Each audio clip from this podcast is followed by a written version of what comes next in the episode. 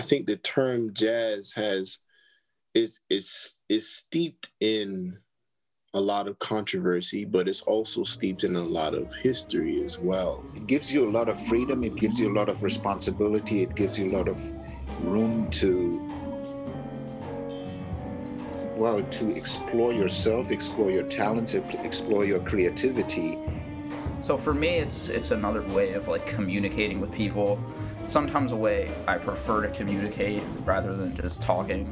Um, but I I think there's also just like a strange sort of like othering of jazz in some way that like it's kind of a it's intimidating it's feels kind of exclusive in some ways harlem touches all of our lives and the whole history of harlem completely shapes the music that we listen to the fashions our fashions the way that we think about our politics our race relations one moment in time that these guys played and it's still alive and it's 70 years later you know, it, it, it started to change the music in the sense that people didn't have the opportunity to kind of stay in their own neighborhood and play the music that they wanted to play. You really want to get the kids that don't know how to play, you want to get their confidence up so that they they participate. You want participation. You don't want exclusivity, right? These men and women contributed to the forward movement, the forward progression of the American culture on every level of societal existence.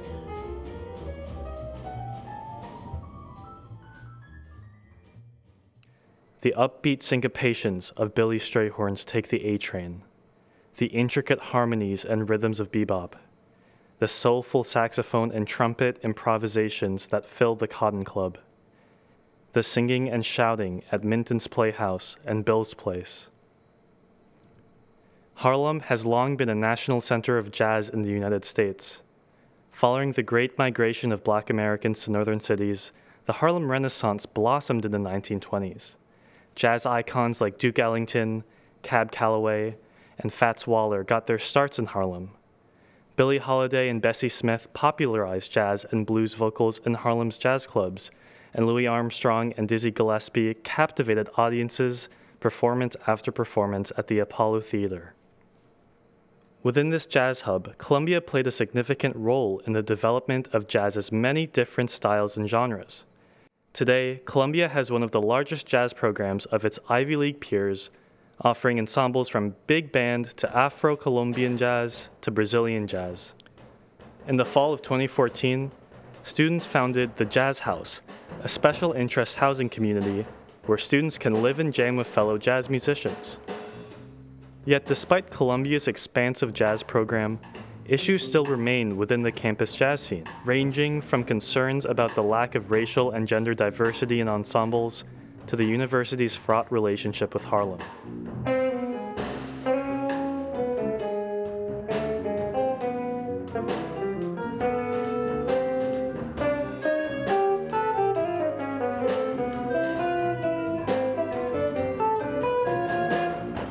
Jazz is a music genre that originated in the African American communities of New Orleans and was influenced by West African and African American music traditions. Jazz often features swung rhythms, call and response, improvisation, and blue notes. Jazz first started to gain popularity in the early 1910s, and subgenres like blues, ragtime, and swing jazz began to emerge. Following World War II, new genres of jazz developed that incorporated elements from other cultures and traditions, such as Afro Cuban jazz, jazz funk, and free jazz. According to German Nigerian bassist Ugonna Okegwo, who teaches jazz acoustic bass at Columbia, jazz allows musicians to freely and creatively explore themselves. Okegwo notes that jazz musicians can bring a very personal approach to the music and can adjust their playing styles depending on the setting or audience they play for. And it, it helps you develop yourself as a musician because you have to deal with a lot of different uh, aspects of music. It's not just reading music, it's not just playing parts. Like when, when you're playing classical music or something like that, you're like, at least nowadays, for the most part, you know, uh, confined to whatever is in front of you and that interpretation of that. And that's important and that's musical and and everything in jazz that you have that too. But i mean then you have of course you have to have to prepare yourself for dealing with improvising over different rhythms and harmony and, and, and melodically. And, and you know so you have to know a lot about harmony a lot about theory or at least internalize it in some kind of way as early as 1917 spectators archives boast of wicked jazz performances that quote kept the junior banquet going unquote students quote swaying and rambling unquote with the jazz band and advertisements for Thorey's College Orchestra. By the 1920s, advertisements for jazz for women only were posted in Spectator, posing the question, quote, Do you play the saxophone, the drums, the violin, the banjo, or cornet? Unquote. As Harlem's jazz age began to accelerate, so did Columbia's jazz scene. The West End Bar on Broadway was a prominent center for jazz performances near campus, while both student and professional jazz orchestras and ensembles performed weekly at John Jay and Earl Hall. Fraternities in the 1920s even hosted their own jazz bands, hosting campus concerts in which students would, quote, revel in the ecstatic joys of cinnamon toast and jazz, unquote.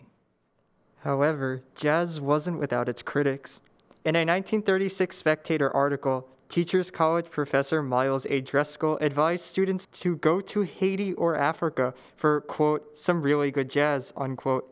Dreskel also wrote, quote, Jazz music in this country, in comparison to that found in Haiti, seldom has more than one basic rhythm, which is broken up periodically, unquote.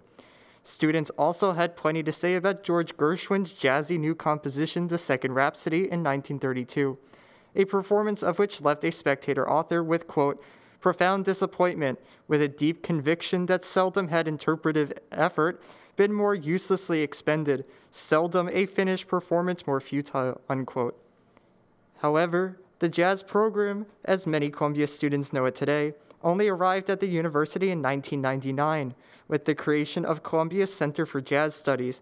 The center, quote, views the interdisciplinary expansion of the intellectual conversation surrounding jazz, and especially its lifeblood practice, improvisation, as tracing a path toward the development of new knowledge that illuminates the human condition. Unquote.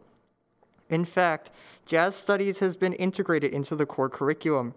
Jazz standards like Joe King Oliver's and Louis Armstrong's West End Blues, Duke Ellington's It Don't Mean a Thing If It Ain't Got That Swing, and Charlie Parker's ornithology have been featured on the music humanities syllabus since 2004. Just last year, the syllabus shifted to include jazz music from the civil rights era, featuring Billie Holiday's Strange Fruit, Charles Mingus's Fables of Faubus, Max Roach's Freedom Now Suite, and Nina Simone's Mississippi Goddam. Founded in 2001 by Chris Washburn, the Louis Armstrong Jazz Performance Program at Columbia has also contributed to the diversification of jazz on campus. The program comprises 17 jazz ensembles, 14 professional jazz musicians, and a special concentration in jazz. According to Washburn, a highly acclaimed trombonist and author of many articles on jazz, Latin jazz, and salsa, Columbia never had a centralized jazz program until the development of the LAJPP. There's been a jazz student club dating back to the 1930s, uh, but it had never been part of the curriculum. We couldn't actually earn credits for taking the classes, and um, there was no structure for like private lessons and different ensembles and things. And I thought that that was a shame since Columbia is in the neighborhood that abuts one of the most important neighborhoods in jazz history, that of Harlem.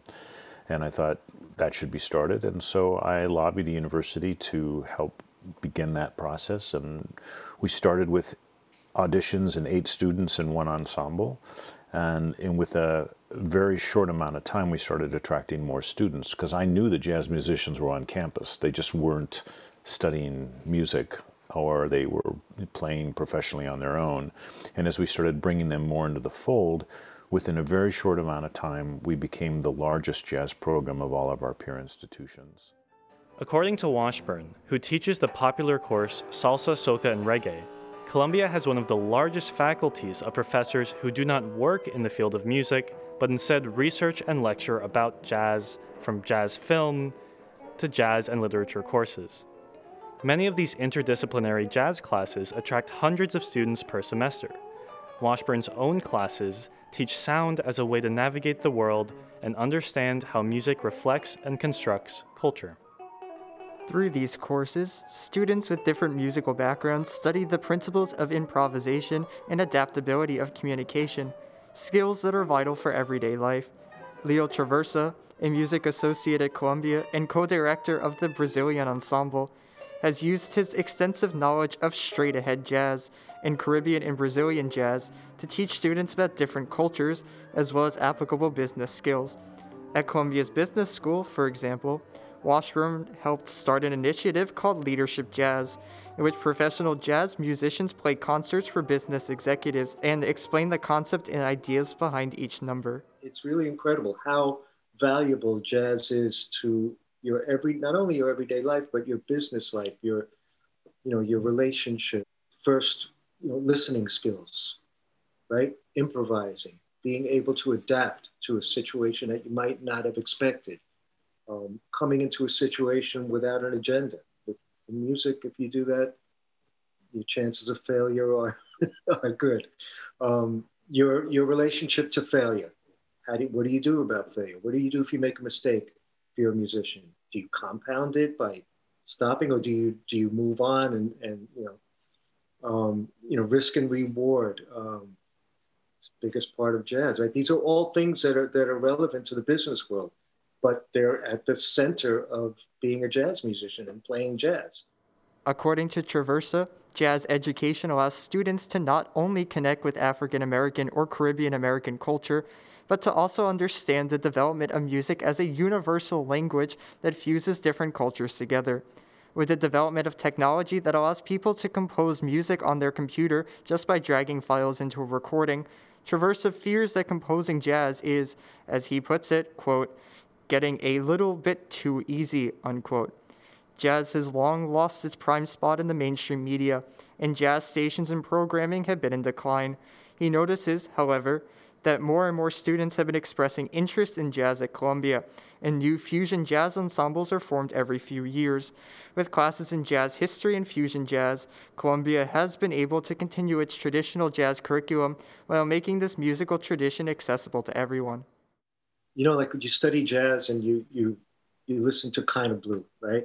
How many people can sing the solos on So What? How many people can sing John Coltrane solo and Giant Steps? You know, like one moment in time that these guys played, and it's still alive. You know, 70 years later.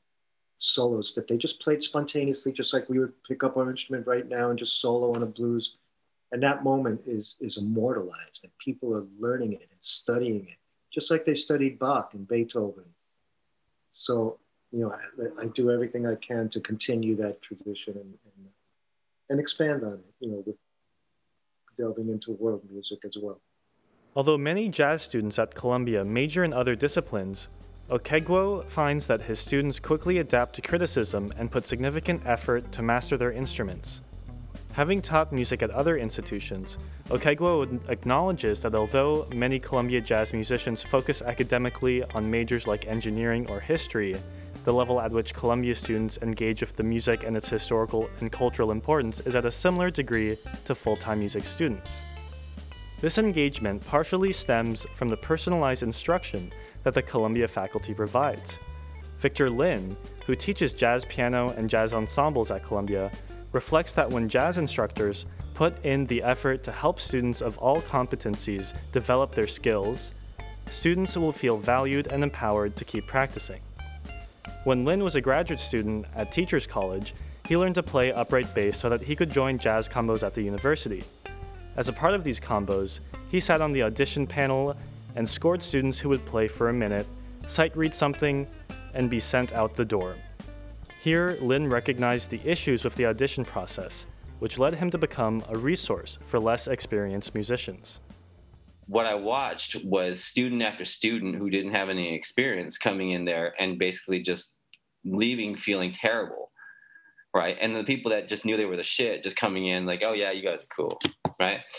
And I'm kind of sitting there like thinking to myself, this is a really shitty way to treat students, right? You know, you, you really want to get the kids that don't know how to play, you want to get their confidence up so that they they participate. You want participation. You don't want exclusivity, right? Lin recognized the endless cycle in which students would get rejected and then told to reapply next year, but were given no guidance on how to improve their chances. Lin sought approval to teach a beginner jazz class at Columbia for those who were not accepted into an ensemble, but was denied. This policy did not change until 2007, when Columbia began to guarantee all auditioning students some sort of music education. He contacted those who were rejected to attend a free class in a random teacher's college classroom. For 90 minutes each week during the fall semester, Lin taught around eight students in jazz performance. That following spring, three of the students were placed into jazz combos. Overwhelmingly, the majority of my bands would be what you would consider the lowest ranking ones, which I already kind of tells you a little bit about the way our that the, the system itself is is constructed. You know what I mean? But I will tell you one thing. You know, like uh, two some years ago, like when they asked for a representative band to actually play out the, on the steps of like the low, you know, to represent Columbia, uh, my band is the one they chose. For Lin, the important part of teaching beginner jazz students at Columbia is offering encouragement and making them feel a sense of community. Lin teaches with the following philosophy you treat a professional like a beginner, and a beginner like a professional. For him, Effective teaching means helping students silence that inner voice that tells them they are not good enough, because many students improve their technique or interpretation quite quickly. He does this through legitimate peripheral participation, a practice in which newcomers become experienced members of a community or group. According to Lin, those in a combo don't just want to play music, but also find a sense of community. In jazz music in particular, there's almost none of that no one is looking at a college age beginner and going, yo, that is freaking awesome. Keep doing it. All right? If you got into Columbia, you are beset with this terrible self criticism, right? Nothing's good enough. Oh, that wasn't good, you know, right? We learn how to do that. That's like poison to yourself if you're trying to become, like, if you're trying to learn a craft. Columbia students echo Lin's sentiments on accessibility. New York City is one of the best destinations for young people to cultivate and explore their interests in jazz.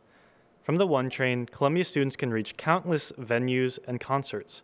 According to Washburn, Columbia students have engaged quite closely with Harlem venues, and those who choose not to learn about Harlem's jazz history miss out on a valuable opportunity to understand how jazz has shaped daily life. Harlem touches all of our lives, and the whole history of Harlem completely shapes the music that we listen to, the fashions, our fashions, the way that we think about our politics, our race relations, everything that goes on in in in Columbia is, um, or many of the things that go on in Columbia are inseparable from um, the cultural milieu in which um, uh, Columbia sits, which is it's a but it abuts Harlem, and Harlem is a huge influence. So the students that don't take advantage of that close proximity um, is uh, it's if they do so, if they choose to ignore that relationship, it's to their own the, the peril of their understanding of who they are, and I think it's uh, missing out on a very very important part of our history, our shared history. The jazz students we interviewed also valued the significance of campus's proximity to Harlem. The opportunity to explore the neighborhood's jazz scene especially excited Columbia College sophomore Stephanie Chow, but she warns of an exclusive aura that surrounds jazz, which may discourage students from experiencing Harlem's culture. When I got to New York, when I got to Columbia, I was like, oh my gosh, everybody here is like kind of vaguely interested in jazz or like has was like oh I'd love to go to a club sometime when they like found out that I like played jazz guitar. Um, but I I think there is also just like a strange sort of like othering of jazz in some way that like it's kind of a it's intimidating it's feels kind of exclusive in some ways um which is in part part of like the the sort of intellectual culture that's i think been building around it. It can be incredibly frustrating for students with a knack for jazz to find themselves in a city filled with music and life only to leave dismayed and discouraged by the competitive jazz culture on campus ensemble auditions, for example, require instrumentalists to prepare two jazz standards and demonstrate ear training and Im- improvisational skills. These expectations might intimidate jazz musicians who haven't received a lot of formal training.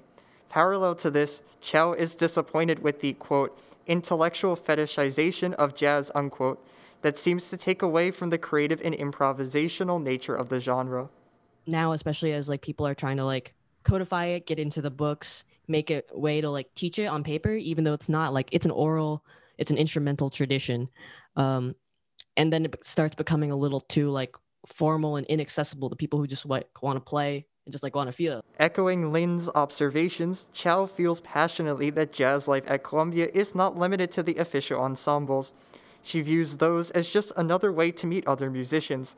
What is much more important is the exploration, jamming, visiting venues, and attending concerts, which happens not only with one's fellow students, but also musicians outside of Columbia. For Chow and Dylan Delgiudice, a Columbia College graduate who majored in music, jazz can and should be a fun and engaging space to meet and interact with new people, a space to converse through music, exchange riffs, and bounce solos off each other. Some students have really taken it upon themselves to emphasize this aspect over the more intimidating ones, but the present exclusivity of the jazz scene is still a pressing issue that students and faculty alike are trying to counteract. I think it's a lot of it comes down to the attitudes of certain people, you know, and I think I think there are certain people who's not just at Columbia, but in a lot of places that take the attitude of like jazz is this very one thing. If you can't hang with us, like jamming wise, like if you can't hang with us on these certain tunes and play in a certain way that like lives up to some standard, whatever that is, then you know you're not with it. And I think that breeds can, can breed like kind of a competitive or um elitist environment. Although competition and elitism in jazz is not something found ubiquitously on campus, exclusivity still characterizes a fair amount of personal attitudes, which can easily lead to racial and gender biases. On June 18, a popular Columbia Confessions post on Facebook accused the Jazz House for being overtly racist and white centric. One of the claims the post made was that the house was, quote, like 10 rooms entirely all white men, no women in sight, minus the few girlfriends who pass through like once a semester, unquote. Delgiudice, who ran Jazz House for a year, responded to these comments, saying that there was in fact both racial and gender variance. Several members of color of the community, alongside Chow, who was offered a spot in the house, refused the claims as hyperbolic in the post's comment section. Delgiudice and other commenters acknowledge that the Jazz House has historically had these issues, but claim that the House is currently trying to make progress. It is nevertheless clear that there are racial tensions among students in the jazz community, which certainly relate to institutional issues of recruiting underrepresented identity groups.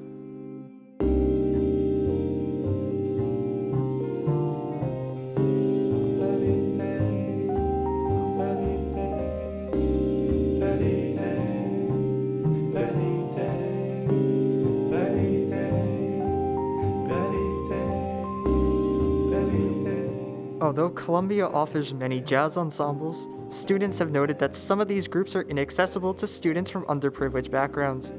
According to Washburn, Columbia's music faculty members have been actively recruiting from neighborhoods like Harlem for over 20 years, yet jazz education has shifted. High schools with successful jazz programs tend to be in more affluent and supportive environments and many students interested in pursuing jazz at Columbia come from these programs as they have experienced and wish to continue building off their previous jazz education. Meanwhile, many inner city schools have had their music programs cut or reduced. The 2021 New York City Department of Education budget will see $15 million cut from the $21.5 million budget for middle and high school arts education, a 70% reduction. More broadly, New York City cut its art spending by 11% after facing a $9 billion loss in tax revenues. Thus, Columbia's jazz faculty has found it difficult to attract lower income students with little jazz experience. The increase in financial aid for low income students has certainly helped attract some low income jazz performers, but Washburn says that there is still much more work to be done. Additionally, Washburn explained that Columbia is committed to overcoming the gender disparity in the jazz world. Washburn notes that only a small number of women jazz performers are supported through middle and high school, but with funding from several institutions that help promote gender and racial diversity, Washburn hopes that Columbia's jazz scene will attract more women and members of other underrepresented identity groups.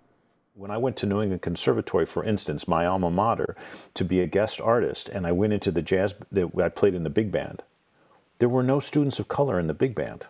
This is one of the premier conservatories. And I talked to the professors there, and they said, yeah, we cannot attract uh, students of color so easily. Um, they're just not applying. So to try to figure out why that is and what the problems are, and it and I remember that there was a, a very talented uh, African American musician that was programmed several years ago, and um, he opened up to me and he said, you know, my parents are really against me playing jazz on at, at Columbia. And I said, why? He says, because I am the first person in my family to get a college degree, and they feel as though coming to uh, a place like Columbia and having this great opportunity is squandering that opportunity if I'm spending my time playing jazz. The exclusivity that characterizes Columbia's jazz program is a complex issue. At the very least, it involves race, gender, intellectual stigma, and troubling personal attitudes. As Washburn noted, recruiting from Harlem seems like a great way for the program to become more inclusive. But in order to fully understand the potential difficulty in recruiting jazz students from Harlem, we have to travel back to the neighborhood state immediately after the Harlem Renaissance.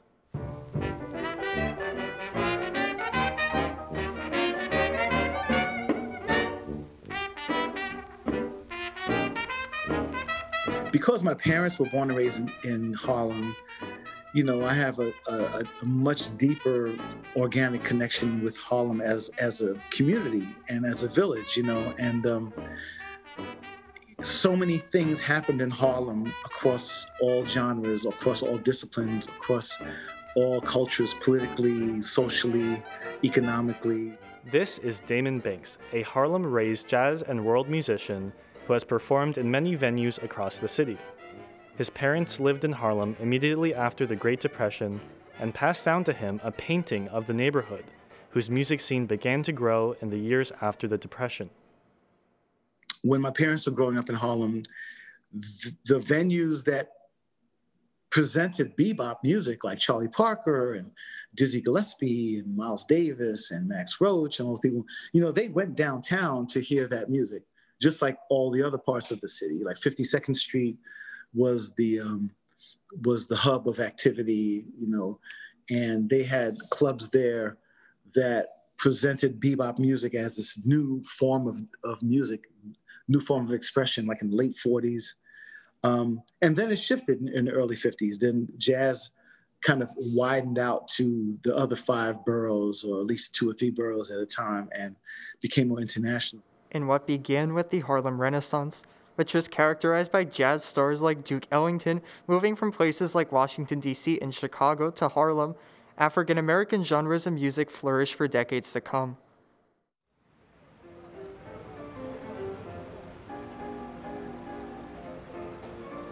It was a self contained, autonomous village of uh, people of color who migrated to Harlem from all all parts of the world. You know, from down south. You know, the the typical black migration patterns. You know, moving up from the south to look for a better life in like an, an industrialized city, whether it's Detroit, Chicago, Cleveland, but Harlem in particular.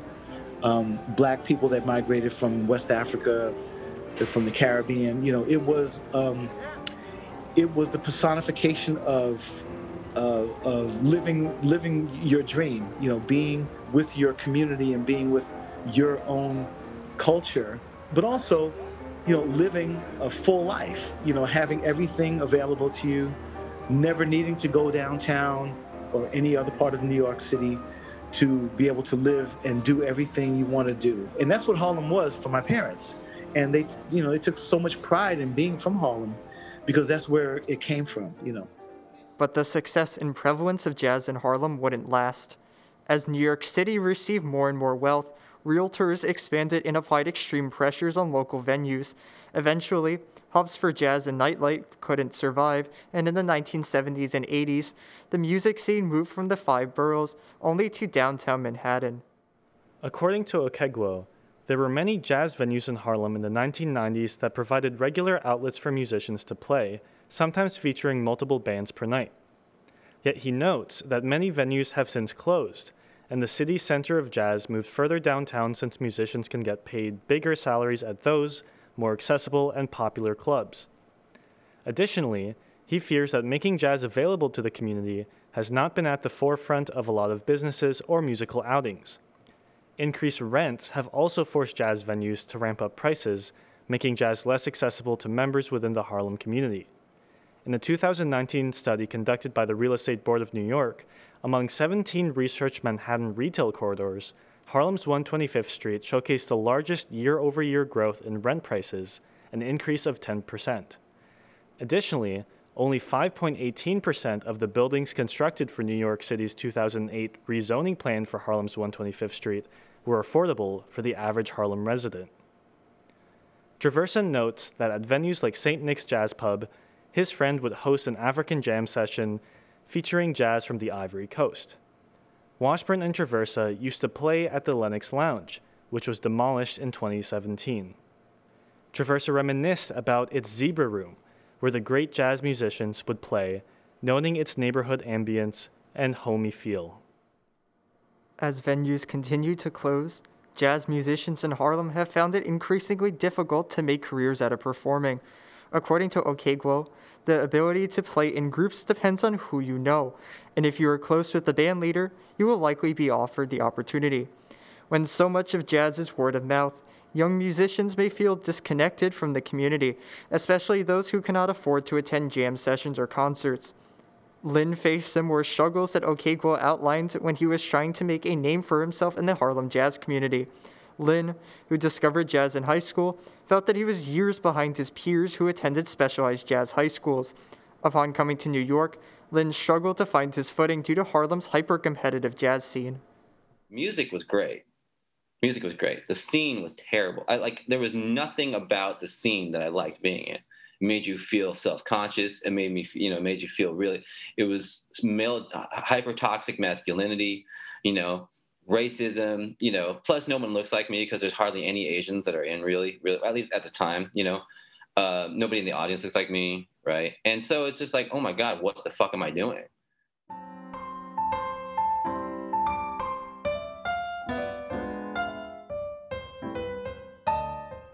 When one could hear music reverberating from every direction on any corner or block in Harlem, capturing the youth's interest in jazz was much more doable.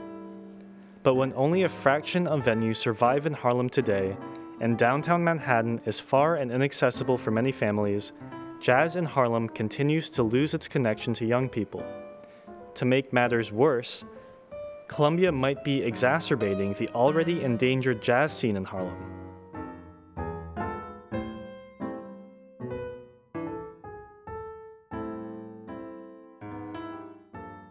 Columbia's continued expansion into Harlem, particularly with its Manhattanville campus, has been met by both students and local community members with skepticism out of concern for the economic consequences to the neighborhood. Such an expansion might result in increased rent prices that further drive venues to close. But even beyond rent concerns, there have been several occasions in which Columbia has attempted to purchase jazz rooted and other historic Harlem properties. In 2007, for example, Columbia attempted to buy a historic jazz venue for its Manhattanville expansion, the Cotton Club, which used to be on 142nd and Lenox, but moved down to 125th Street, featured artists such as Dizzy Gillespie, Cab Calloway, and Duke Ellington. When venue owner John Beatty received a call from Columbia, he was disgusted at the thought of selling, saying, quote, Under no circumstances will I sell, unquote. Queens-born Harlem musician Stephen Fowler, who is also an alumnus and an educator at Harlem School of the Arts, here's this exact scenario. Man, I, will I'll never forget it. There was a club in Harlem called St. Nick's, St. Nick's Pub.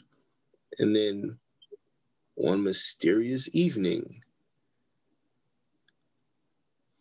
the club just caught fire. And the entire building was, you know, completely compromised and they had to tear it down. And you know what happens? The investors with all the money or, and place in institutions like Columbia, because Columbia has bought up so much property. They get a hold of place historical places like that, historical sites like that. And then subsequently, the history is completely forgotten and erased. And that is something that has been happening more and more and faster and faster in the village of Harlem. Fowler also describes an account of Columbia just barely failing to purchase a historic Harlem property. And I remember having a conversation with someone who just by the the the hair on their chin outbid Columbia University for a very very desirable property and had they not done that Columbia would have started to take over even more real estate in Harlem. The cultural impacts of Columbia's real estate ventures deserve serious attention. But if gentrification and expansion related pressures on Harlem's jazz scene aren't enough, both Fowler and Columbia Jazz faculty underscore a lacking relationship between Columbia's resources and the threatened state of jazz in Harlem. And I, I think that that is the largest gap that sort of needs to be bridged that uh, the relevancy of these institutions in these communities. Columbia owns a good deal of the Harlem community, yet the level of interaction, from what I can see, with those people is very low. When we compare Columbia's resources to the financial conditions and fraught jazz scene in Harlem, or consider how Columbia's property expansions threaten venues and the music scene at large, Fowler's call for a healthier relationship between Columbia and Harlem resonates deeply. I would love to see Columbia reach out to, you know, well, first take the initiative, you know, and then reach out to every institution of learning every single one, every institution of learning, every community organization that exists and serves the community, reach out to those institutions and just ask them how they can contribute to what they're doing. And I, I think that's the, the simplest and most fundamental way to start to create change and develop develop relationships. So then when you do see Columbia buy this or that property, you're not threatened by it. You know, you see and you say, oh, okay, I'm familiar with this. They've contributed to my community. They can they've contributed to my life in my overall progression as a human being. I endorse this. I support it. Very simple. Fowler's concerns have been echoed by jazz faculty at Columbia. Washburn underscores that the Center for Jazz Studies has been and will continue to work on building these connections.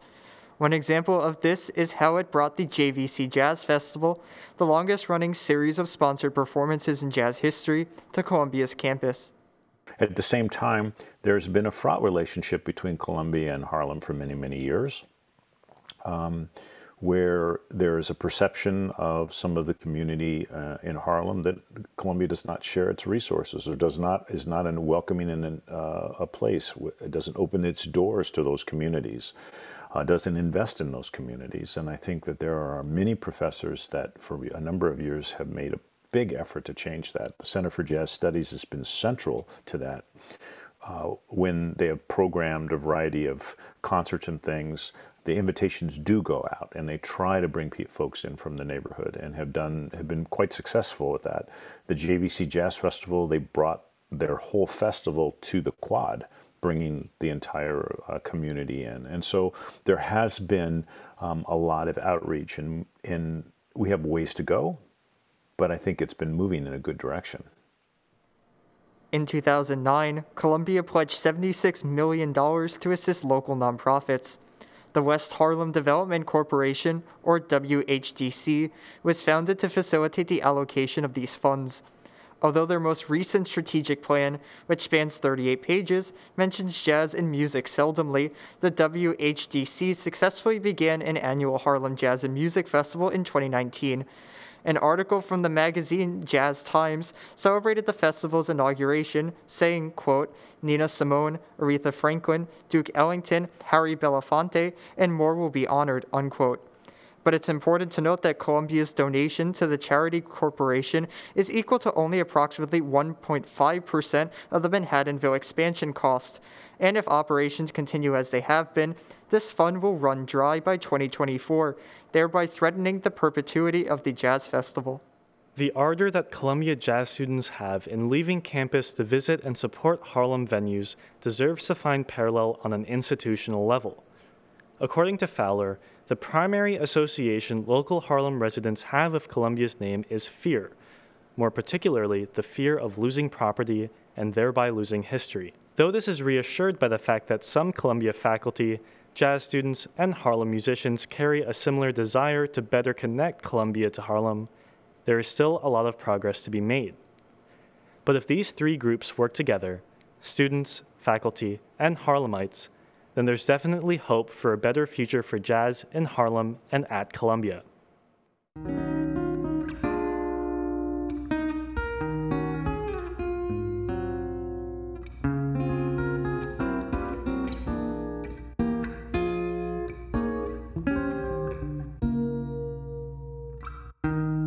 The COVID 19 pandemic has significantly impacted Columbia's and Harlem's jazz communities.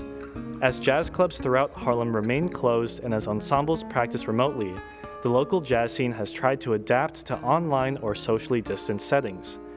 Famous institutions like Showman's Jazz Club and Paris Blues Jazz Club, which lost its owner, Samuel Hargress Jr., still remain shuttered. According to Traversa, many Columbia ensembles have resorted to mixing audio recordings that students send in and compiling them into a finished product. While some student musicians can record via platforms like Pro Tools, others only can record on their phones. Yet Traversa thinks that the end results are, quote, really, really impressive, unquote. Traversa also learned to record his own music, and he acknowledges that musicians must spend significantly more time on their craft in a digital format. In the warmer months, jazz musicians in the city, Okegwo included, also performed at live outdoor concerts in parks for passersby. Even last week, Okegwo recalled seeing a talented combo in the park in 28 degree weather. But the thing is that over the summer, just to be able to play, I've played some in the in Riverside Park and also in Central Park. Um, I didn't play for money. I just played with people that I like playing with, and we we just. And what I noticed there, that a lot of people were actually very enthusiastic being around the music and like even and although we didn't we always like waved them off no money they were insisting on it. You know like they're putting it somewhere because all, we didn't have like something set up. And so like it was something for them. They really felt i think was important also to them. Washburn agrees with Okegwo's sentiment that today's jazz clubs have transformed into public performances in central park since many venues and promoters are financially hurting Although jazz musicians have tried to record their ensembles virtually, Washburn notes that, quote, you can't play jazz on Zoom, unquote, because it's impossible to have spontaneous interaction and creativity through the virtual platform. Washburn believes that with the help of patrons, many traditional venues can be saved. Yet he also anticipates the emergence of many alternative types of venues, as well as new forms of jazz itself. He remains wholly optimistic that despite the financial struggles of many musicians, jazz will persist, both at Columbia and in Harlem, as it did over 100 years ago during the Spanish flu epidemic. I think that the most important thing to keep in mind is when jazz first emerged. It was simultaneously and in the aftermath of a pandemic. And the the fact that the, the pandemic had closed so many things down and had changed society in a variety of ways is one of the key components to why jazz emerges and is so vibrant when it does. In the sense that the you know one definition of jazz that I think is quite compelling is that it's a beautiful response to adversity. And and uh, you know in all sorts of adversity uh, in terms of race relations, in terms of economics, in terms of class, ethnicity, uh, gender, all sorts of issues are wrapped up and tied up into the to what makes this music so compelling. So, in terms of the efforts of keeping or reviving jazz or keeping it going, you don't actually really, really need to do that. It will keep going. Just walk in Central Park on a beautiful day, and you will see some of the greatest musicians in the world out there playing because jazz musicians play not because it's their living. Certainly, they do make a living at it, but it's because of their love for the music, and they are completely dedicated to it. And it's not it's not a choice; it's a, definitely a need. And this music will be um, is one of the best music suited to adapt to change.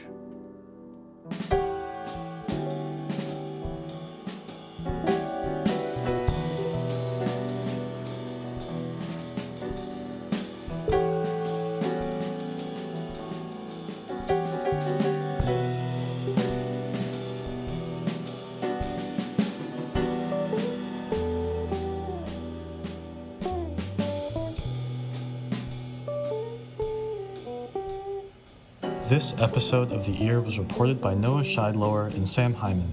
It was produced by Sam Hyman and script edited by Claudia Gohn. Student contributors to the music include Jonathan Block, Dylan Delgiudice, and Josh Kapilian. All other songs were by Jelly Roll Morton and Quantum Jazz. Thank you for listening to The Ear.